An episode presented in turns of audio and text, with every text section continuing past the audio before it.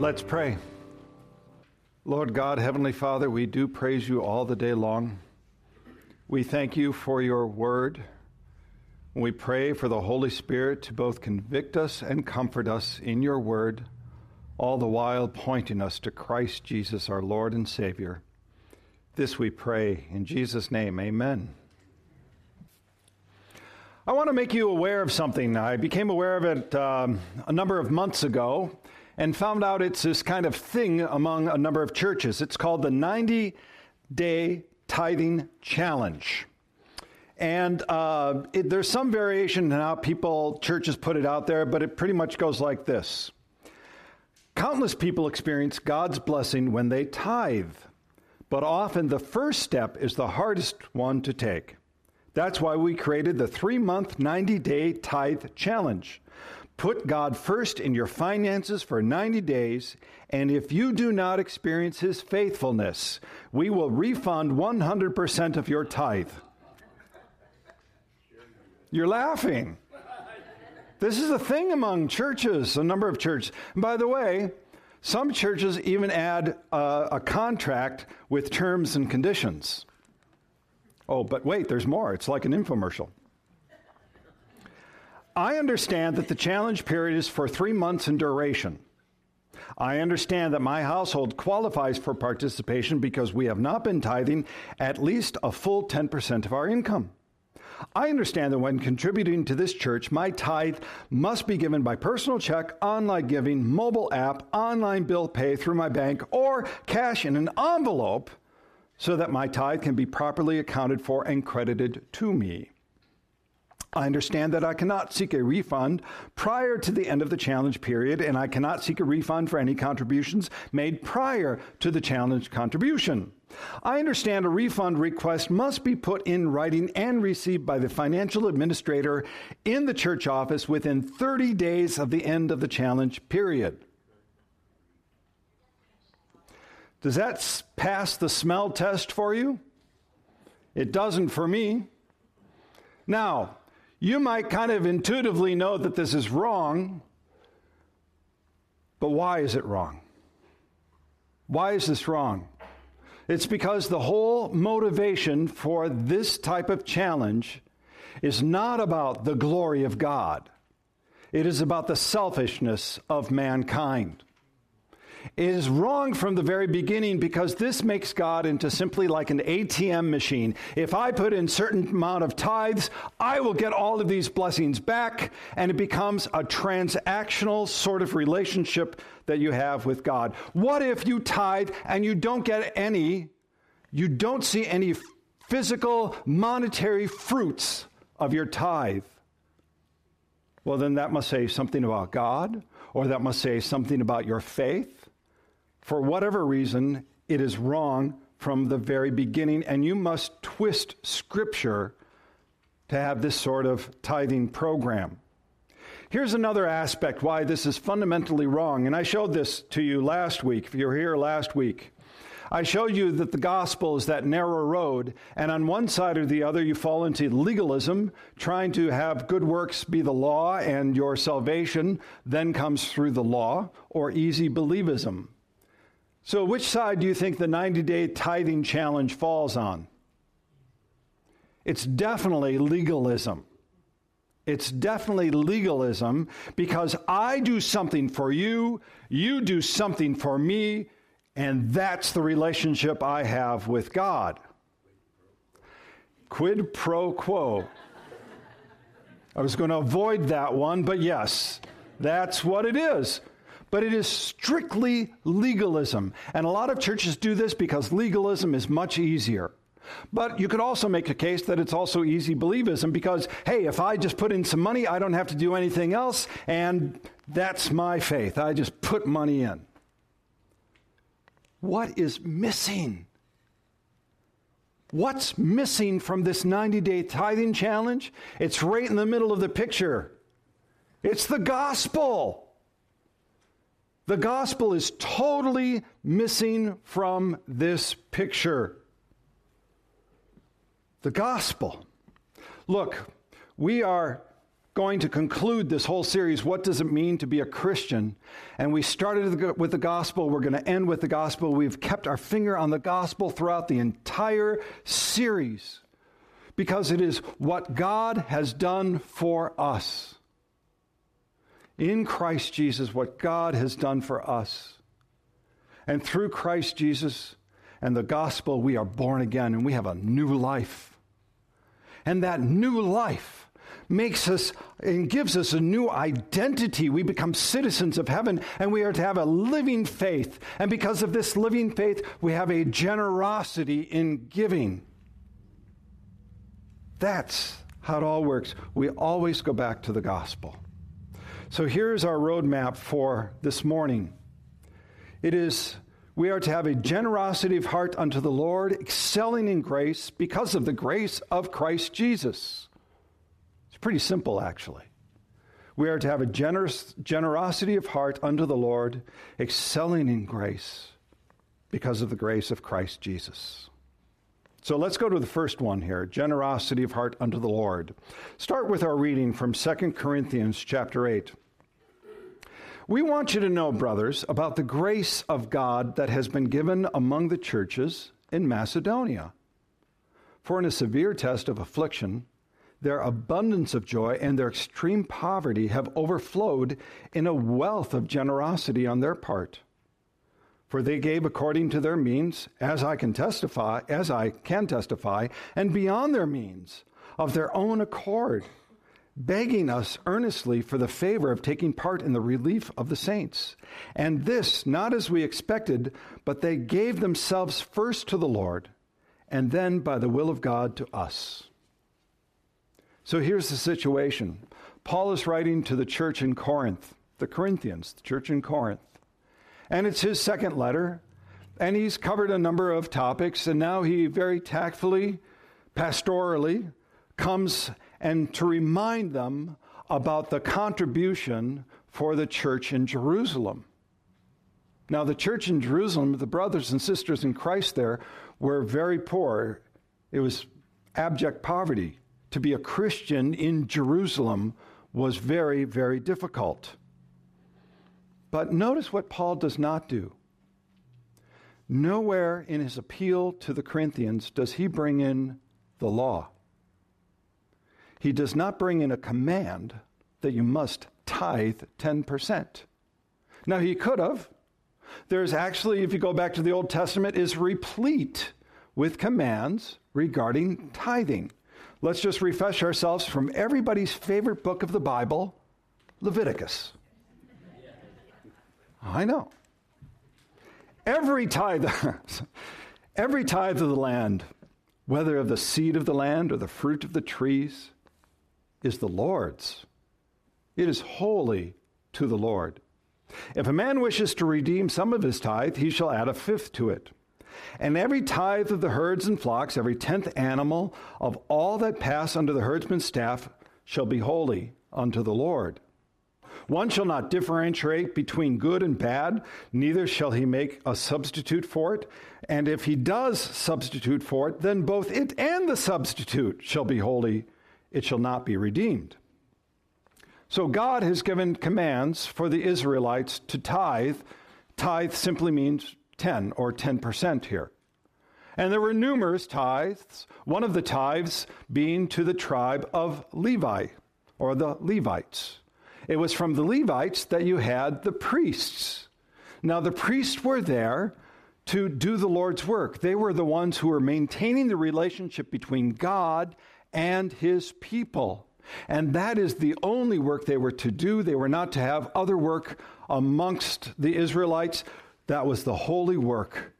And thus, the Israelites were to tithe and to give that 10% to the Levites so it would sustain them. But not only was there a tithe to the Levites, there were other tithes as well. As a matter of fact, there was a tithe for general offerings. There were tithes for festivals, for feasts. As a matter of fact, one person kind of counted it up and calculated it that it wasn't just 10%. If you added all up, it was more like 23 to 25% tithes that were the that the Israelites were supposed to do. Now, if you think tithing at 10% is hard and a burden, well, what about 23 or 25%? Try that. How about if a church said, yes, it's the 90 day challenge, 25%? Think that would go over? It wouldn't, would it? Because we often see something like that as a taxation, something imposed on you. And when you start to see your offering as a taxation, you forget about that it's first about your relationship with the Lord, and it simply becomes a burden.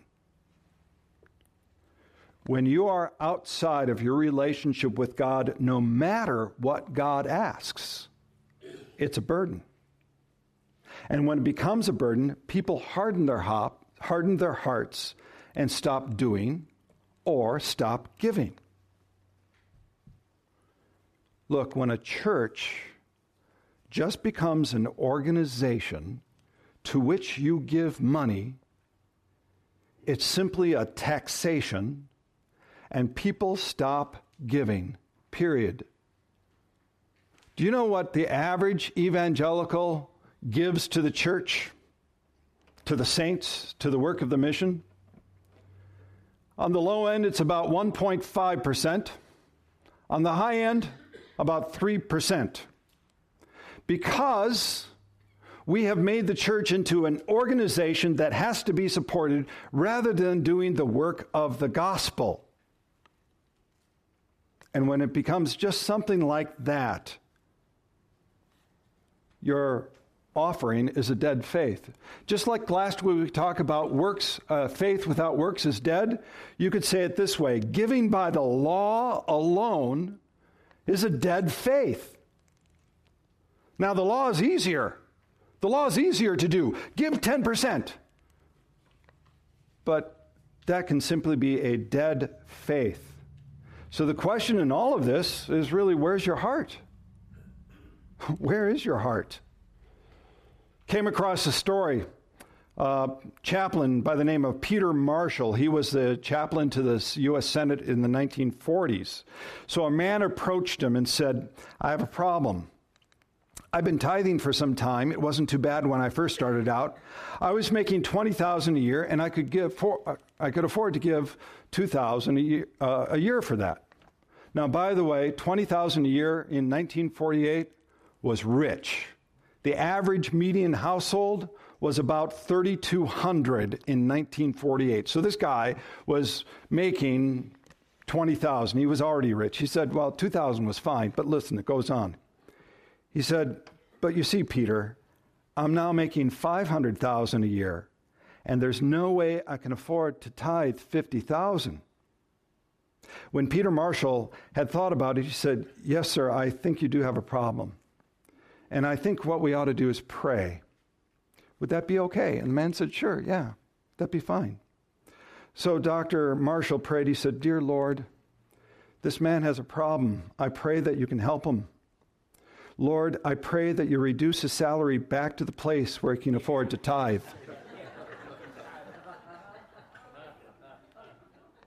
See, where's your heart in all of this, right?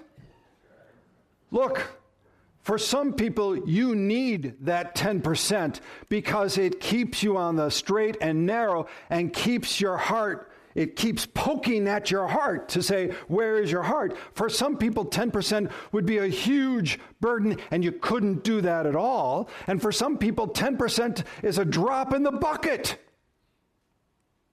But the point is not the percentage. Look, in the Bible, the tithe is never the end goal. It is the acknowledgement that everything you have is unto the Lord.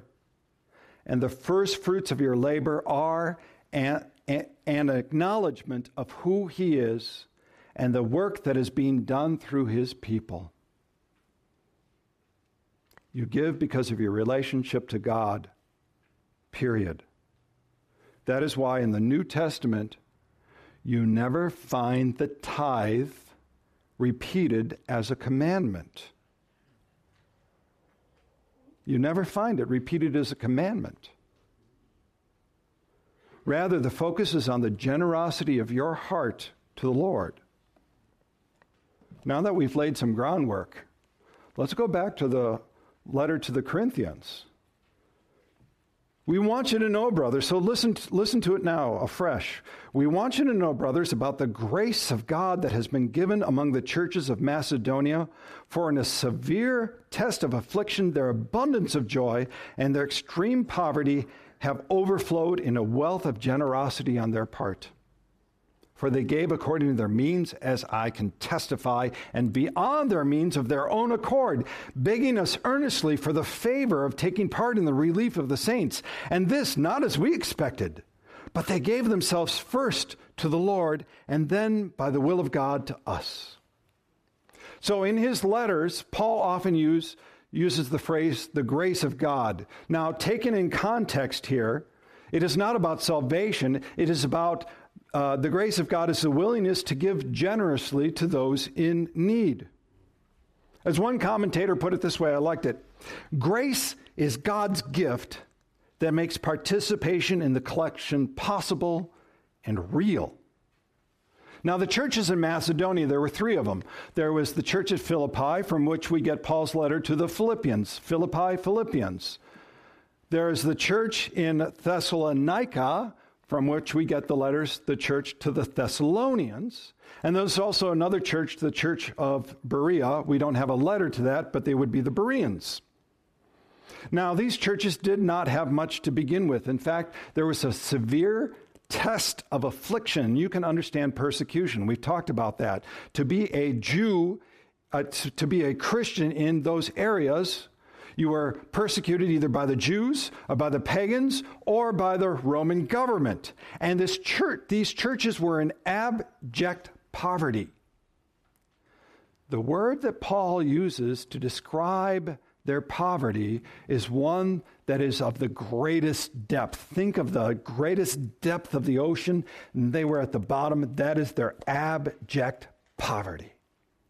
But he also says these churches are not beaten down. As a matter of fact, there is great joy in the church, and from their poverty came a wealth of generosity. So, in this regard, we should not think about the wealth of generosity simply in relationship to money, but in the riches given to them in Christ Jesus and his work of redemption. That's why Paul talks about that they can rejoice even when they are beaten down, they still rejoice. This is the wealth of generosity that we're talking about. You know this. You know people who have that wealth of generosity. If you were here last fall, we had uh, about 10 men come from Arizona Adult and Teen Challenge. If you were here, you remember that? Now, these were men who had, because of a variety of things, they had gone into drugs. They had been in gangs. They had done awful things. But by the grace of God, they were put in this program and they came to know Christ Jesus. And they stood there, and some of them gave their testimony. And I know you were moved by it. Though they were poor, they had a wealth of generosity. And it was that wealth of generosity that welled up and flowed over from them unto us. And you and I were actually a beneficiary of their wealth of generosity. This is why Paul writes, But they gave themselves first to the Lord, and then by the will of God to us. This is also the story, the gospel story of the poor widow. And he called his disciples to him and said to them, Truly I say to you, this poor widow has put more in than all of those who are contributing to the offering box. For they all contributed out of their abundance, but she out of her poverty has put in everything she had, all that she had to live on. This is the wealth of generosity in Christ Jesus that moved the poor widow. And because of this, do you know what the churches in Macedonia did? They begged Paul to give an offering. They said, We want to give an offering. Can you imagine how different that is in modern day churches? So many churches do all this fundraising and they put the pressure and they say, Come on, you got to give till it hurts. You can't outgive God. And you do all that sort of stuff. But they were like, No, we want to give. Could you imagine what it would be like if you came across another Christian after worship on Sunday and, and they were like, Wow, just if, effusive. And you said, Wow, how was church? And they were wonderful. And you ask them, well, was it the music? And they said, well, the, the music was good, but that wasn't it. Well, was it the sermon? Oh, the sermon was good, but that wasn't it either. Well, it wasn't the music. What, what was it? It was the offering. I couldn't believe it. I am so overwhelmed by being able to contribute to the gospel and the work of the saints. By your silence, you know that that doesn't happen. This is the church in Macedonia. Now, whether you know it or not, you and I have also benefited from the churches in Macedonia. For uh, there was, there is a church in town, and we were recipients of their grace. So um, I relayed this past July, and I sent out a pastoral letter that, unbeknownst to me, one of the churches in town had taken up a collection for a, another church in town. Wasn't mentioned by name at all. The pastors said, There's another church in town, they stand for the gospel, and they are in need. And so that church, the Macedonian church, took up a collection for us. And it astounded me. And I I'm still moved by their generosity. All because they have a heart unto the Lord. So, in this case, it is sharing material and spiritual blessings is a mark of true of the true church and a vivid demonstration of a living Christianity. Sharing material and spiritual blessings is a mark of the true church and a vivid demonstration of a living Christianity. So let's go to excelling in grace. Going back to our text, verse 6. Accordingly, we urge Titus that as he had started, so he should complete among you this act of grace. But as you excel in everything, in faith, in speech, in knowledge, in all earnestness, and in our love for you, see that you excel in this act of grace also. These are some interesting verses that Paul has written here. He's telling the Corinthian church that they have excelled in many different areas. They had excelled with gifts of speech by which they demonstrated their faith, communicating the message of salvation. With their mouths, they proclaimed spiritual knowledge that they believed in their hearts. And we would understand and appreciate that they are not only to grow, but to excel. They wasn't just a level field here, they excelled in what they did. See, when you take a look at Paul's life and everything he wrote, it was about excelling in the faith, not just sitting back in the faith. Paul would write, I have fought the good fight, I have finished the race. In 2 Corinthians, 1 Corinthians, his first letter, he writes, Do you not know that in a race all the runners run, but only one receives the prize? So run that you may obtain it. This is an active, vibrant faith. And you and I are to grow and excel in all of those areas. If you take a look at our mission statement, it's to grow, to grow alive, deep, and bold in the love and knowledge of Jesus. There's the gospel that you, by God's grace, are born again, that you are made a new person, you become alive. And as a new person in Christ, you are to grow deep. You are to have roots that just go in the ground and soak up that life giving water of the gospel message. And then filled with the gospel message, it emboldens you to live a living, to have a living faith.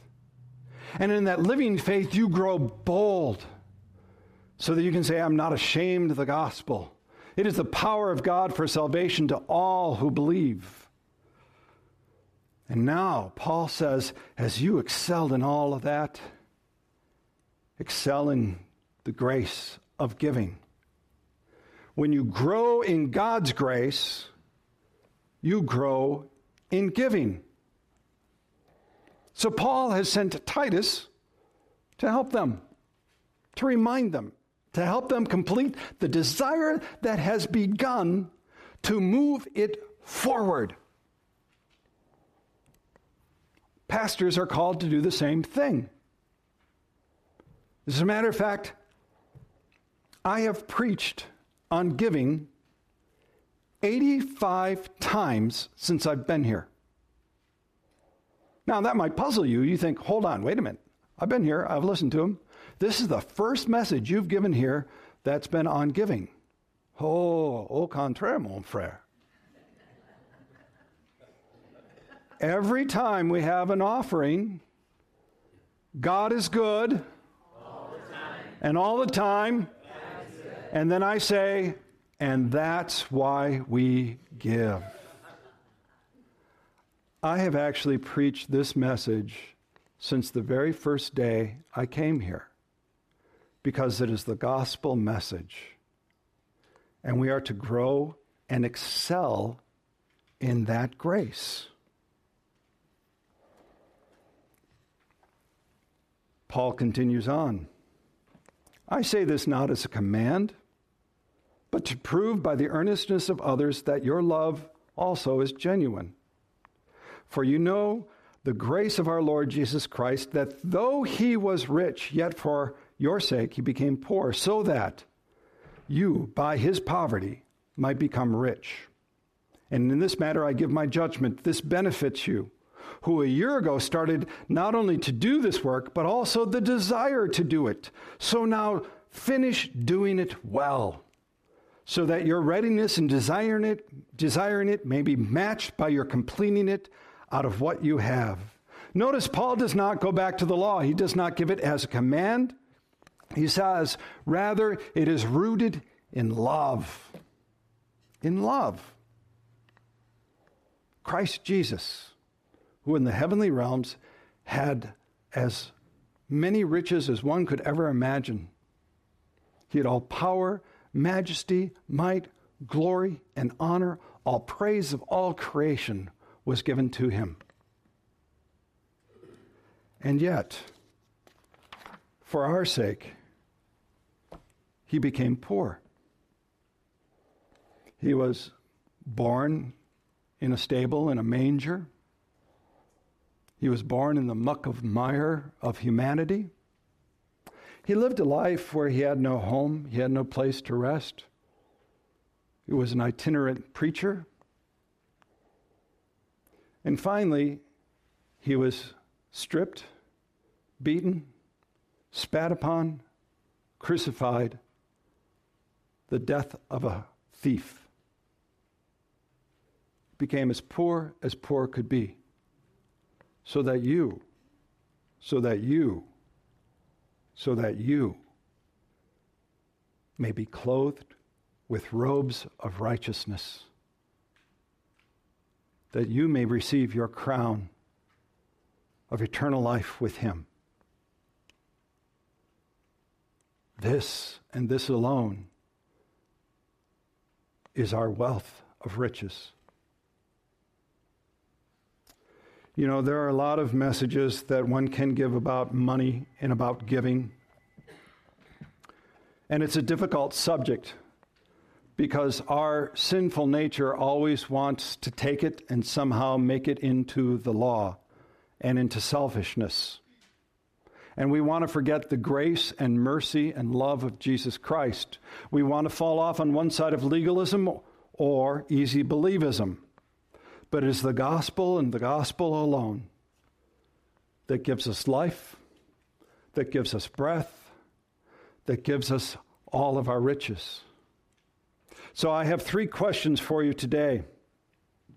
The first is Where is your heart in relationship to the gospel?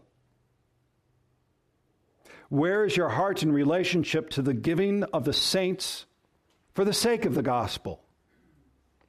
And this third question I pondered quite a bit. Should I put it down or not? But I thought I must. What actions will you take in your giving? Some of you might hear this as a gotcha. And if you do, I would encourage you to go back and listen to the whole sermon again. I would encourage you to focus on the first two questions and really focus on them, not mildly, but earnestly. Take 15, 20 minutes a day. Ponder anew who God is and what He has done for you in Christ Jesus. And then, after you have wrestled with that and it has worked on your heart, go to the third question God is good, and all the time. Amen. We hope that you've been blessed by this message. If you have any questions or you would like to grow deeper in your faith, please visit our website at joyccc.com. Again, that's joyccc.com.